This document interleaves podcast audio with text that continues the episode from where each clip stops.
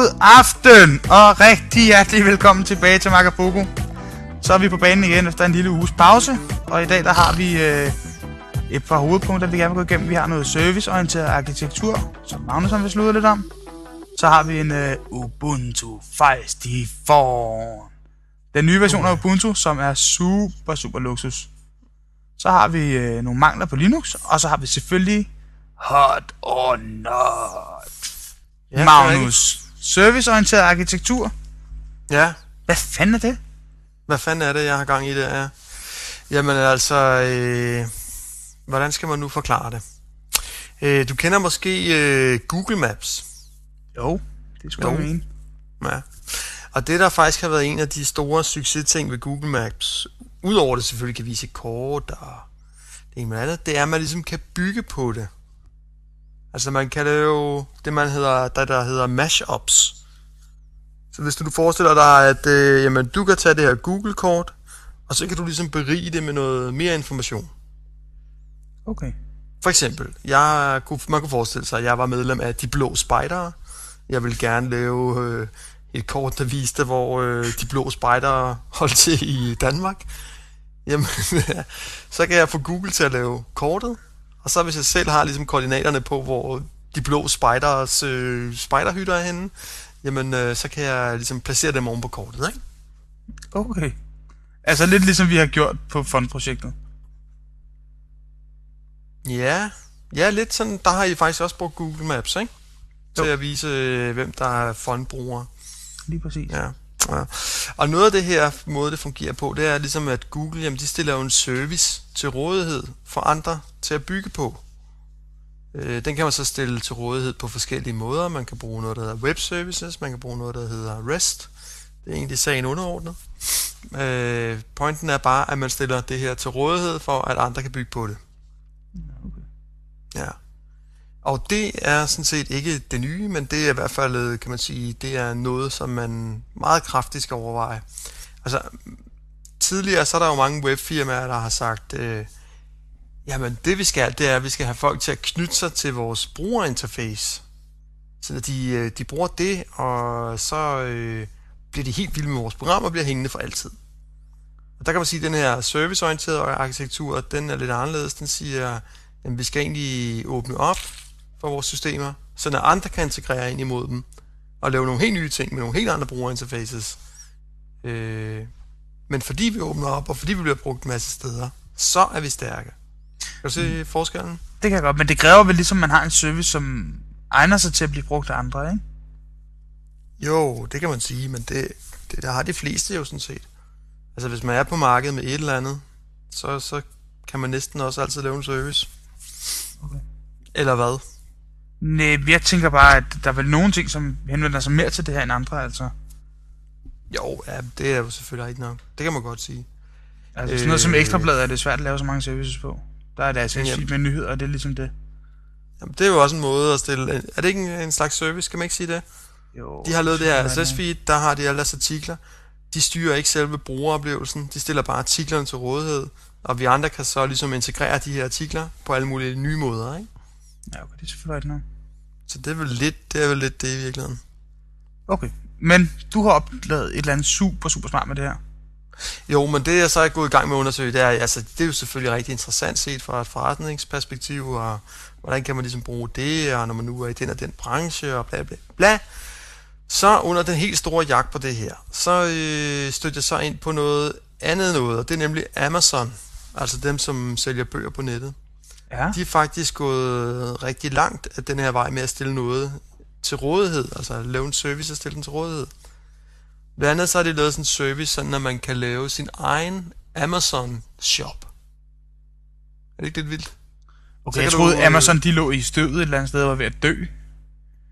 Ej, der tror jeg, du er C D fuldstændig skæv på den. Tak altså, for det. Er det ikke den, uh, undskyld, den største uh, elektroniske boghandel overhovedet? Jo, men jeg synes bare, man hørte meget mere til dem i gamle dage, end man gør nu. Jeg synes ligesom, der er, de ligger og ligger. Ej, før i tiden var det et eller andet med, åh, de havde røde tal på bunden, bla bla bla. Men så tror jeg, der allerede i to tusind og et eller sådan noget, så Nu vente og sorte tal har det været lige siden. Nu har de i hvert fald lavet en hel masse services, og nogle af de services, jeg så sad og kiggede på, det var faktisk nogle, der var sådan lidt ud over deres almindelige forretning. Øh, derfor var det sådan set ret sjovt, så blev jeg lige fanget af det. Og øh, nogle af de services, det er, den ene ting er noget, som de kalder øh, S tre, som står for Secure Storage et eller andet service, tror jeg. Og øh, det har ikke så meget med Amazon at gøre, det er bare en service, de stiller til rådighed, hvor man kan få noget storage på nettet. Øh, oh. Så hvis du sidder, og du er en webudvikler, og du gerne vil lave en øh, YouTube for eksempel, så har du lige pludselig et problem med, at du skal kunne hoste en hel masse videoer, ikke? Mm. Ja. Mm-hmm. Og hvor skal du have dem henne? Ja, så kan du købe dig en, øh, en en terabyte øh, harddisk, og prøve at sætte en server, men det blev også hurtigt et problem, ikke? Jo, det må man sige, det er heller ikke så skalerbart. Nej, det er det ikke. Så det her S tre, som Amazon har lavet, det er, det er uendelig storage på nettet. Så i stedet for, at du selv har en harddisk, så kan du så ligesom lege dig plads ind hos, øh, hos Amazon.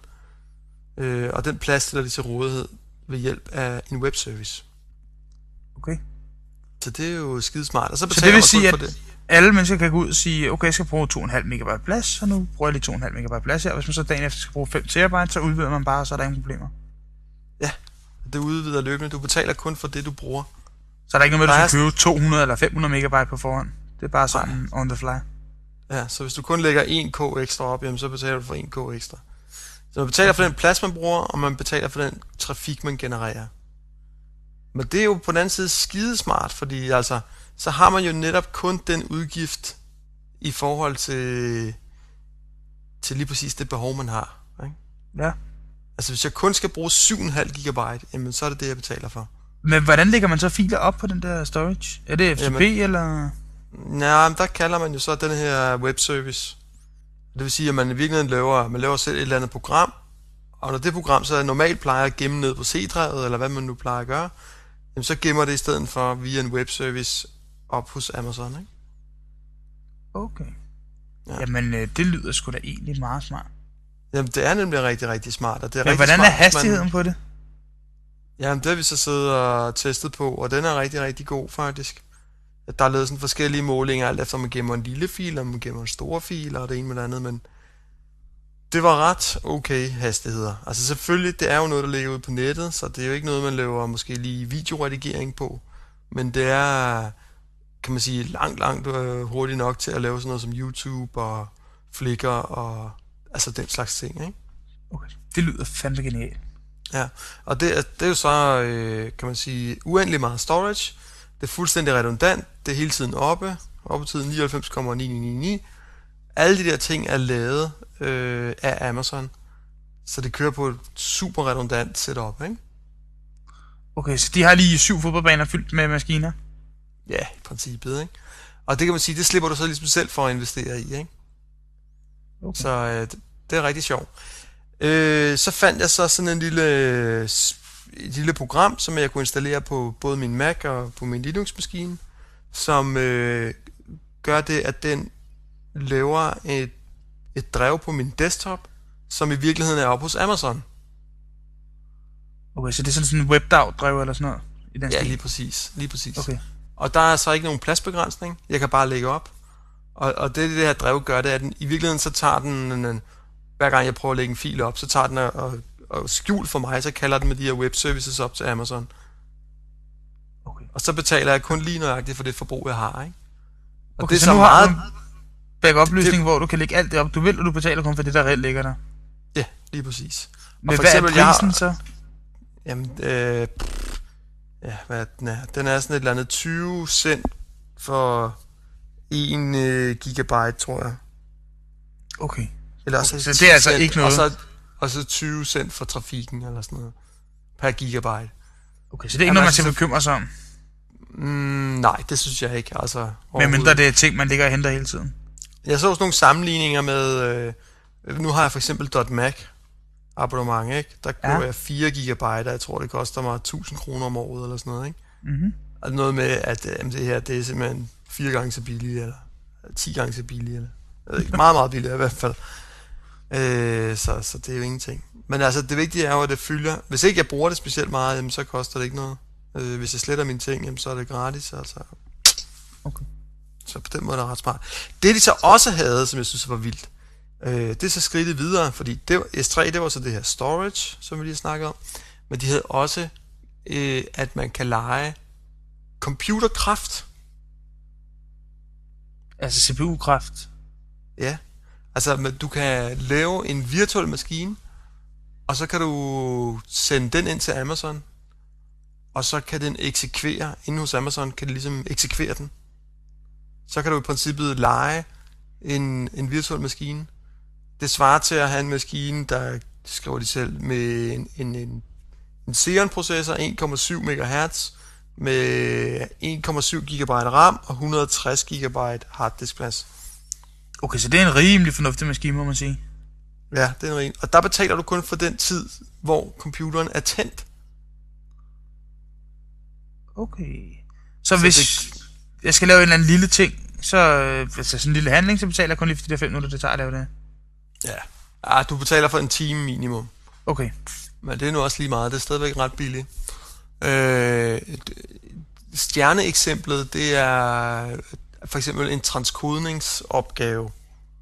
Du har den her film, du vil gerne transkode den om til et iPod-format. Øh, du har en virtuel maskine inde hos Amazon. Du uploader din film ind til den, og så tænder du din maskine.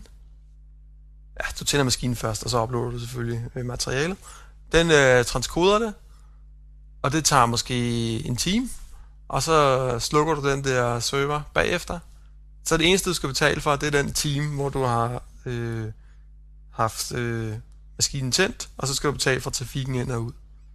Okay, og det har sådan en latterlig pris, ligesom det andet også, eller hvordan? Ja, det er også noget med ti cent og tyve cent og sådan noget. Ah, hvor er det genialt jo. Ja, det er så det vil sige, at man kunne reelt bygge en øh, komplet YouTube til stort set ingen penge? Ja, man kunne bygge en YouTube, hvor udgifterne til den her YouTube vil følge din, øh, kan man sige, den trafikmængde, du har, ikke? Ja. Så hvis du har meget lidt trafik, jamen, så har du meget lille udgift. Og hvilket er meget trafik. Ekstremt genialt, specielt i opstartsfasen. At man, okay, når man ikke er så meget, så er der ikke så meget betaling. Og... Jamen, for alle virksomheder gælder det sådan set, at man hellere vil have variable omkostninger, eller omkostninger, der følger, kan man sige, den produktion, man har, end at man vil have nogle faste omkostninger. Det vil sige omkostninger, hvor man investerer en hel masse penge upfront, ikke? Men der må det vel ikke også være ting, hvor det, altså, hvor det er en dårlig forretning, eller hvordan? Der må mm. være scenarier, der er ekstremt dårlige til det her. Ja, det, kan sgu, det er der, der sikkert også, men øh, jeg er sgu lidt svært på, øh, til at få øje på, hvor det er, ikke? Altså, fordi øh, det er jo virkelig, virkelig smart. Altså, man leger sig ind på en super redundant, øh, overdrevet, fed lavet øh, infrastruktur, for meget, meget små penge, og man betaler kun lige nøjagtigt for det forbrug, man har. Ja, det er selvfølgelig rigtigt nok. Altså nu har jeg brugt uh, temmelig meget af mit liv på at gå og bygge infrastruktur og investere en hel masse penge upfront, ikke? Og øh, det er jo altså ikke altid, at øh, de penge er givet godt ud, eller, kan man sige. Nej, det kan du selvfølgelig have ret i. Ja. Okay, så, så Amazon øh, styrer helt vildt. Ja, det gør faktisk styre helt vildt på det her. Ikke nok med, at det er sådan en serviceorienteret arkitektur, og de stiller den service til rådighed på nettet, og man kan trække på, og man kan programmere ind i, og bla bla bla bla. Så er det også sådan ret visionært, at det både er storage og øh, computerkraft, ikke? Så hvis man er sådan et mindre firma, et opstartsfirma, eller ja, hvad ved jeg, ikke? Alt under hundrede mennesker, og man har nogle servere, det kunne være, at man havde femogtyve til halvtreds servere, hvad ved jeg, jamen så er det jo øh, oplagt at overveje, om noget af det måske kan, kan komme ind i det her, ikke? Men hvad så, er der nogle priseksempler på, hvad det koster at have sådan en maskine fireogtyve timer i døgnet helt år, for eksempel? Øh, jamen nu er det også afhængigt af den trafik, du genererer. Åh, oh, det er selvfølgelig rigtigt nok. Ja, men vi, øh, jeg har regnet lidt på det. Øh, ja, kan jeg ikke huske, det er ikke ret mange penge. Okay. Det er sådan noget, ja, ingenting altså. Så det er ingenting i forhold til at lege en server i et rackskab eller et eller andet dumt sted? Nej, altså hvis man lige kigger ned på Falconer Allé, og hvad koster en maskine, og det koster der kun øh, tre tusind kroner, og hvad fanden, øh, det er da meget billigere. Men altså det man lige glemmer, det er jo, at der er en hel masse følgeomkostninger ved at have sådan en maskine. Øh, for ja. mange andre, altså typisk er der jo selvfølgelig både strøm og køling, og så er der alle de problemer, der er med, at det for eksempel ikke er redundant, og... Øh, support og... Ja, support, og så går der en disk, og så det ene med det andet. Altså tusind ting, som du skal forholde dig til, ikke? Ja, det er selvfølgelig rigtigt. Øh, hvor det egentlig... Altså, det, det er ikke penge... Eller det er ikke arbejde, kan man sige, som, som, som bidrager sådan lige direkte til, til det, som firmaet nu laver, vel? Det er sådan mere... Altså, det svarer til, at hvis du har et firma, og du bor i et eller andet hus, så har du en hel masse arbejde med at gå og male soklen ude på huset, og lige putte noget cement op under vindueskarmen og sådan noget, ikke? Okay, altså, så det, du slipper det, for visevært arbejdet. Ja, lige præcis, ikke? Lige præcis.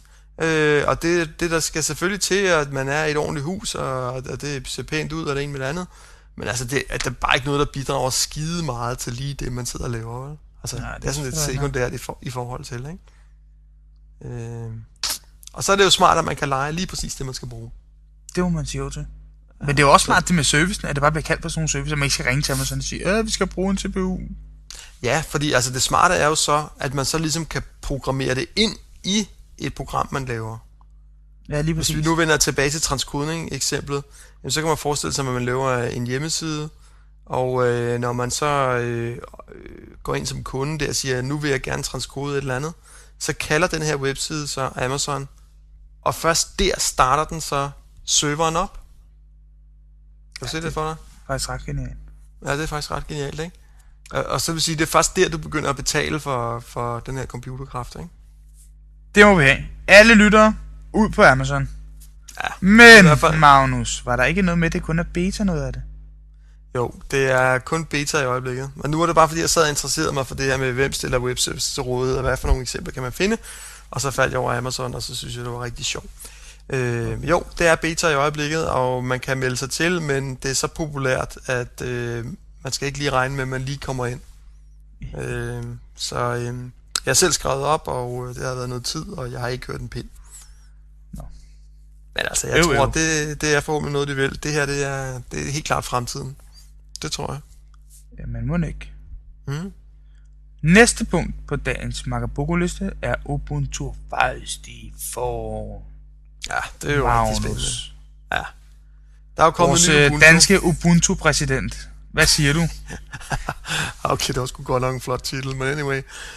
Der er kommet Ubuntu Feisty Fawn. Vi er jo fuldt med. Øh, den, den faste MagaFogo lytter jo vide. Og øh, nu er den simpelthen blevet endelig. Og øh, ja, den er på banen. Den er her. Hurra, hurra, hurra. Den kom øh, den nittende april, og øh, den er super fed. Jeg kører den nu fuldstændig... Jeg har slettet min Windows, faktisk, på min bærbare. Wow. Wow. Så nu kører jeg kun... Øh, nu kører jeg faktisk kun... Kan man det? Ja, det kan man sgu godt. Det er ret fedt, og der er mange gode ting i den. Altså, øh, de fleste ting har jo været fremme, men... Der er den her tre D-brugerinterface, og der er meget bedre grafikhåndtering, der er ligesom klare farver, og der er proprietære driver, øh, som gør det bedre med ens wifi, og der er sådan en øh, net wifi manager, som fungerer lidt a la den, som man kender fra Mac'en, hvor man lige kan, nemt kan skifte imellem de forskellige trådløse netværk, der er. Den booter hurtigere, der er nyeste GNOME, nyeste OpenOffice, øh, mange fede ting. Den fungerer helt taget. Ja, det er alt super, super lækkert. Ja, super, super godt, og øh, jeg synes, at eller, ja, langt de fleste computere, jeg i hvert fald har sat den i, der har den bare fungeret altså upåklageligt, altså. Okay. Så øh, hvis man sidder der, og man har prøvet Vista, man er blevet lidt træt af det, og man gerne vil være sin egen herre i sit eget hus, så kan man prøve Feisty Fawn med sindsro. Med sindsro, uden at man ja. øh, mangler alt muligt, når man installerer den. Ja, der er jo faktisk alt muligt med, ikke? BitTorrent-klient og Messenger og alle de her ting, det kommer fuldstændig med. Det er bare standard? Med. Det er bare standard på den. Ej, hvor er det livet. Ja, det er sgu ret livet. Men til gengæld skal man øve sig et halvt år på at udtage navnet. Ja, det skal man så, ja. Men altså, Feisty Fawn er jo egentlig bare, kan man sige, kodenavnet for den. Den hedder jo Ubuntu syv ti. Okay. Så, ja. Yeah. Næste version er så også blevet allokeret, og den hedder Gutsy Gibbon. Okay, så og hvornår kommer...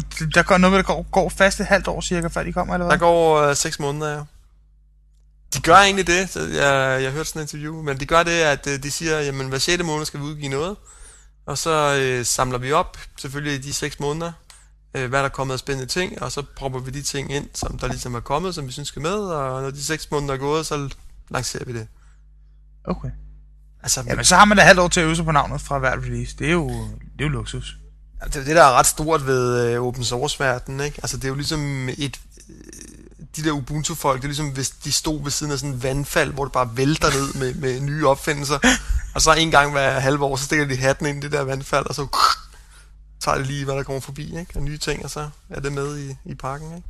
Det må man sige, også. Det er sgu genialt. Ja, det er sgu temmelig genialt. Power to the open source. Men er det ikke også den fordel, som macOS altid har haft egentlig frem for Windows? Nemlig, at de har været baseret på en B S D-kerne, så hver gang der er kommet et nyt open source, lækkert luksusprodukt, så har man sådan lynhurtigt kunne sige, okay, det ser godt ud, tryl, tryl, tryl, porterer vi lige til NetBSD, eller til B S D, ind i uh, macOS, og så lancerer vi lortet. Jo, altså, jeg ved ikke, nu har det, for det første har Mac'en jo ikke altid været baseret på, øh, det er jo kun de seneste par år, siden macOS ti. Og for det andet, så er det rigtigt, det er en mulighed, man har, men jeg synes egentlig ikke, jeg har set det brugt så meget, jeg ved ikke lige, hvad jeg skal nævne eksempler. Men til gengæld kan man sige, at Apple har jo lavet nogle open source projekter, som ligesom har røget den anden vej. Øh... Men, er, men er man ikke, i hvert fald her på det sidste, er, den tid jeg har kørt Mac, der er der, der mange ting, man er begyndt at opkøbe sådan at, af fede open source ting og sådan noget. Og nu opkøber altså, man det med ikke, man bruger dem vel bare, ikke? Jo, men noget af det, det køber man, altså sådan noget Coverflow for eksempel, den køber man jo bare helt ud, ikke? Jo, men det var jo ikke open source, hva'? Var den ikke det? Nej, det var, tror jeg var et lille firma. Okay, men der er vel mange af de der applikationer, som man bare sådan... Ja, man kan sige, hvis, hvis der kommer noget. Jeg tror faktisk noget af det, som var open source, eller som stadigvæk er open source, men et eksempel på noget open source, som er røget ind i Mac'en, det er vist det her Avahi, hedder det vist. Det som vi kender som Bonjour. Ja, Bonjour. Eller også var det omvendt. Jeg kan sgu ikke huske det. Jeg er lidt i tvivl. Og så var det Apple, der brugte Bonjour, og så lavede det det til et open source projekt, og så er der nogle andre, der har lavet det til Avahi. Okay. Og det er nemlig også med i Ubuntu'en, faktisk. Okay. Meget cool. Ja, så... Øh, de alt i alt et super lækkert release, og klar opfordring til at hente skiven ned, brænde den ud, og smække den i den bærbar P C. Så ja, hurtigt som klart. Overhovedet muligt. Ja, helt klart. Og øh, ja, nu er det faktisk muligt at droppe Windows. Jeg sad lige og grinede sammen med en kollega over det her forleden med... Øh, for to år siden, altså hvem skulle have troet, at man kunne droppe Windows? Men det, det har vi altså gjort nu. Jeg læste i øvrigt, at de har solgt to hundrede og fireogfyrre licenser på Vista i Kina. Ja, hvilken succes, meget, hvilken succes. Hvilken succes, ja. Man kan dog sige, øh, hvis man nu lige skal springe ned i næste punkt der, ikke?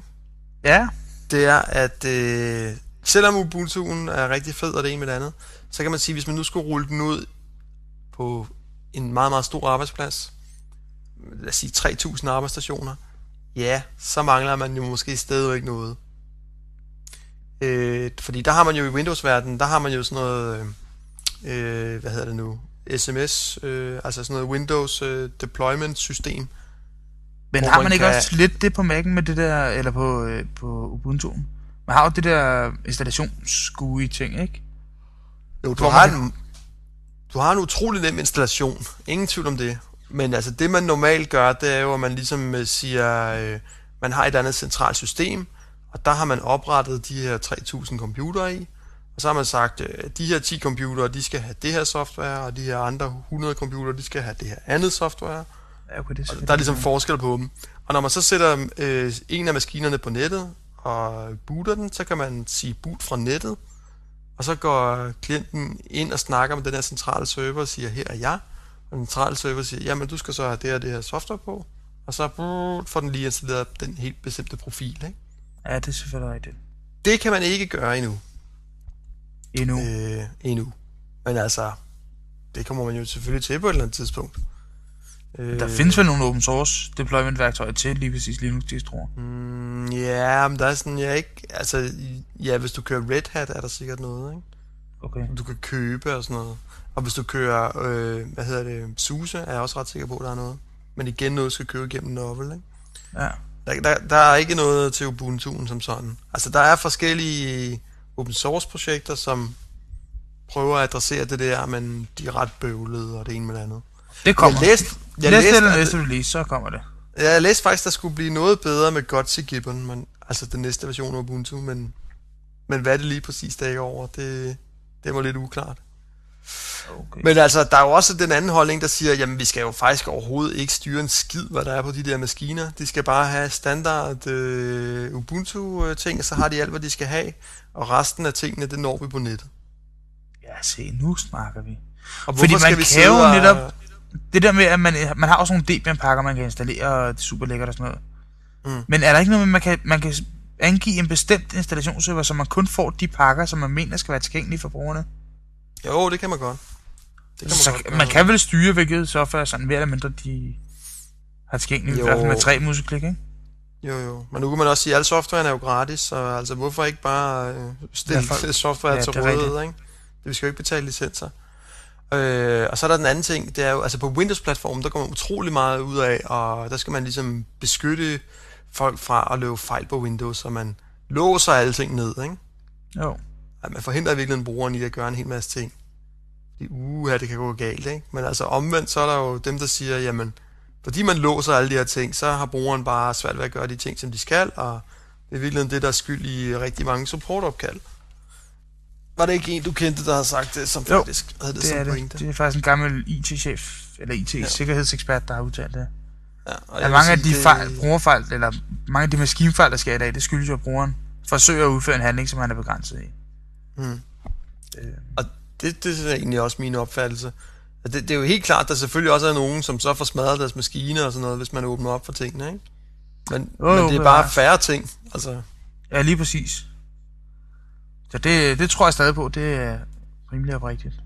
Og så kan man så sige, at jamen, i takt med, at øh, flere og flere ting er på nettet, altså for eksempel, nu bruger jeg selv Google Docs og sådan noget, ikke? Jamen altså, så er man jo mindre afhængig af, hvad der egentlig er på maskinen, ikke? Ja, lige præcis. Øh, så. Jamen, så ja, der er ligesom en anden tendens der, kan man sige. Hardy people, it's open source. Go get it. Jamen, øhm, yeah. Super, super lækkert. Ja. Ugens hot og not liste. Vi starter selvfølgelig i hot enden som altid. Ja. Magnus. Ja, servicebaseret arkitektur, eller S O A, som det forstår sidder. Uh. Jamen, det er jo det her med, som Amazon har lavet, og Google, og ja, stille dine services til rådighed på nettet, lad andre bygge videre på dem. Det er hot. Næste punkt på hotlisten. MySQL fem punktum en. Ja, det er jo den næste version af MySQL, som er på vej, som faktisk skulle kunne lave sådan en ret fed måde at klostre på. Okay, fortæl. Øh, ja, altså det er sådan lidt, ikke grid-agtigt, men alligevel. Altså jeg tror, det mindste antal, man har, det er vist tre eller fire maskiner. Man har ligesom en master, og så kan man have en hel masse noder til den her master, og så øh, replikere data rundt på en eller anden sindrig metode. Øh, normalt i sådan en cluster har man jo et fælles disk-system. Ja, lige præcis. Og så fejler man disken over, når der sker et eller andet. Så fejler man disken over. Det er ret dyrt at etablere, fordi sådan et centralt disk-system, det koster en masse penge. Men her i den her MySQL fem punktum en, der har det ikke, der har noderne ikke fælles disk-system. Okay. Altså, de er ikke forbundet til et centralt disk-system. De har hver deres, hver deres disk-system. Og så replikerer de data rundt på en eller anden sindrig måde, jeg ikke helt forstår. Så man behøver faktisk ikke engang have redundant diske længere? Mm, nej. Man kan, altså, det er lidt mere mindet på, at man har sådan flere små maskiner, ikke? Okay. Luksus? Øh, ja, det lyder nemlig ret fedt. Men jeg har som sagt ikke helt forstået det, men jeg har forstået det nok til, at jeg synes, det er hot. Vi venter og ser, hvad der sker. Men hot er det i hvert fald. Ja. Content switche. Ja. Jamen, jeg har lidt kigget på nogle, øh, nogle Cisco Content Switche. De er sgu meget fede. Altså, der er også nogen, der kan tage noget trafik, der kommer ind, og så kan de balancere det ud til ja, et uendeligt antal server, ikke? Okay. Så og det skal det man altså bruge, når man, laver, når man laver sådan noget load balancing eller high availability. Okay, og det er super lækkert. Der er ikke så meget nyt over det jo, det har været frem mange, i lang tid. Men, ja, øh, der er ikke noget nyt over. Men de er bare fede. Det er old trusty, det er hardware. Ja. Det er hardware, gadgets. Det er en boks, det, det er sgu meget cool. Næste punkt på hotlisten, det er Apple. Apple, Apple, Apple, Apple, Apple. Ked af det, men øh, vi kunne ikke komme udenom det. Apple har lanceret en Final Cut server, og øh, ikke så meget sagt, men hotlisten, det er den på. Ja, det så sgu meget fedt ud, og øh, Det kunne man egentlig også snakke rimelig meget om deres øh, nye softwareprodukter. Men, det er der mange Men andre, der nu skal vi ikke tale om Apple den her gang, så det, skal det lader vi lige. Yep. Jungle Disk, Magnus. Ja, det var det, jeg nævnte i starten. Det her med det lille program, som kunne connecte op til Amazons uh, storage service og stille det til rådighed på din desktop. Så gratis øh... program, Jungle Disk. Øh, gå ud og prøve det af, og så kan man jo også samtidig prøve, hvor hurtig og let og elegant den her Amazons service er. Øh, det findes til mac O S ti og til Windows og til Linux, tror jeg faktisk. Okay. Jungle Disk. Dum, dum, dum, dum, dum, dum, dum. Lige på på ugens notlist, der har vi T V to. Jeg hørte, at, øh, at øh, de vil satse på, altså i deres nye tv-strategi, der vil de satse på at samle Danmark med udgangspunkt. Altså, så ligesom, de skulle prøve at forklare det her, jamen, der er masser af folk, der ser Matador, og det er det, det, vi skal lave. Vi skal samle Danmark på samme måde som Matador. Og så sad jeg bare og tænkte på, at kunne vide om, altså, øh, ikke den tid er forbi, hvor man ligesom samler Danmark. Øh, lige om lidt vil vi alle sammen kunne se noget forskelligt fra en milliard forskellige udbydere. Øh, måske var det lidt forkert at prøve at samle Danmark. Måske man ligesom skulle prøve at finde nogle andre fællesnævnere end lige, vi bor i Danmark. Altså, det der med at samle folk omkring Matador, var det ikke halvfjerdserne, det skete i? Eller var det jo, meget, jeg er også sådan lidt...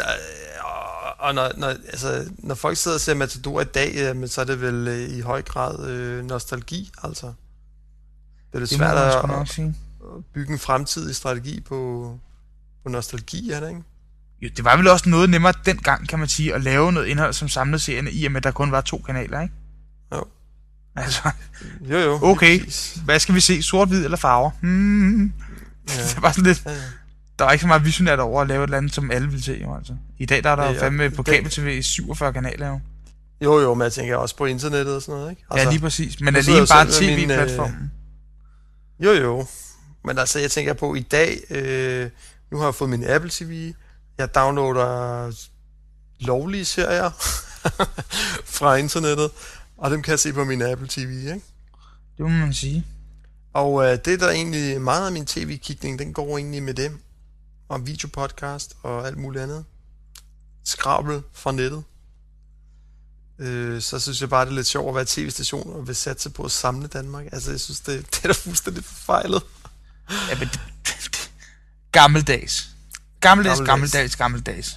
Ja, find på noget. Mere kan det ikke sige. Der må være nogle folk i jakkesæt, der har eksisteret siden halvfjerdserne. Ja. Næste punkt på ugens notliste, det er D R og T V to's podcast. Jeg kan ikke huske, er det mig eller dig, der satte den på? Jeg tror faktisk, det er mig selv. Jeg ved, jeg ved det ikke. Men, altså, Nå, jeg men grunden til, at de i hvert fald er not, de her, det er kvaliteten på dem.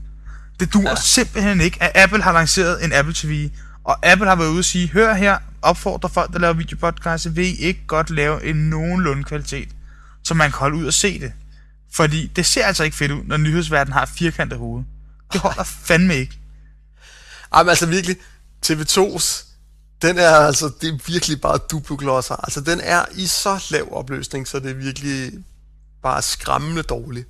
Og det kan altså lade sig gøre at lave en super fed opløsning, uden at det behøver at koste nogen penge i dagens Danmark. Ja, altså, det, og... det er den ene ting, og D R's, som jeg jo så selv har lavet, må jeg så sige. Ja. Men anyway, den dur jo slet ikke nu. Altså, fordi nu er det jo seksten ni format, man kører, og den er ligesom lavet til, hvad hedder det, fire tre, eller hvad fanden det hedder, ikke?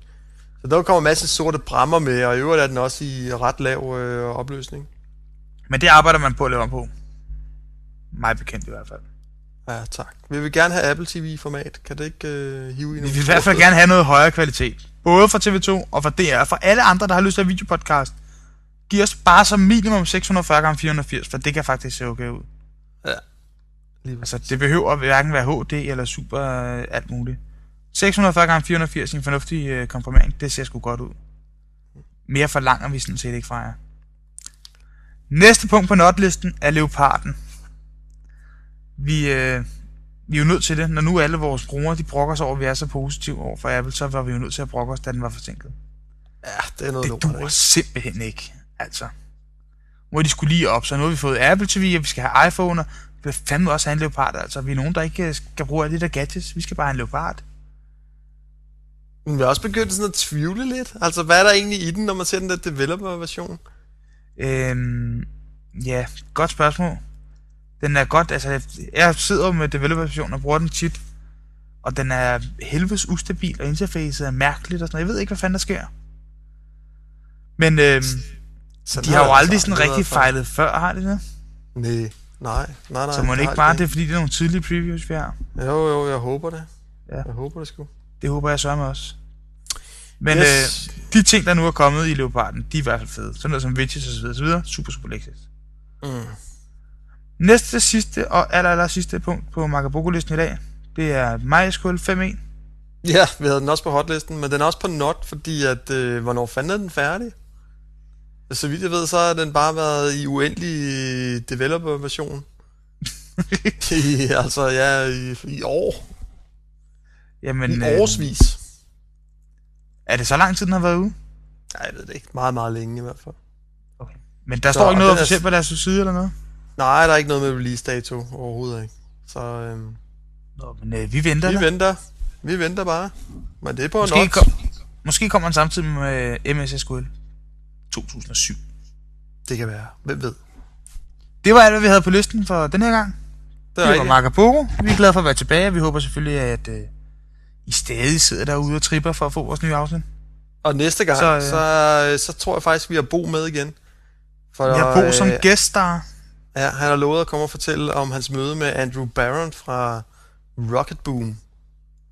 Så det synes jeg faktisk er rigtig spændende. Så lyt med i næste uge. Baronen og Bo. Magnus, kan du have det? Yes, og øh, til alle jer derude på genhør. Ja. Hej. Hej.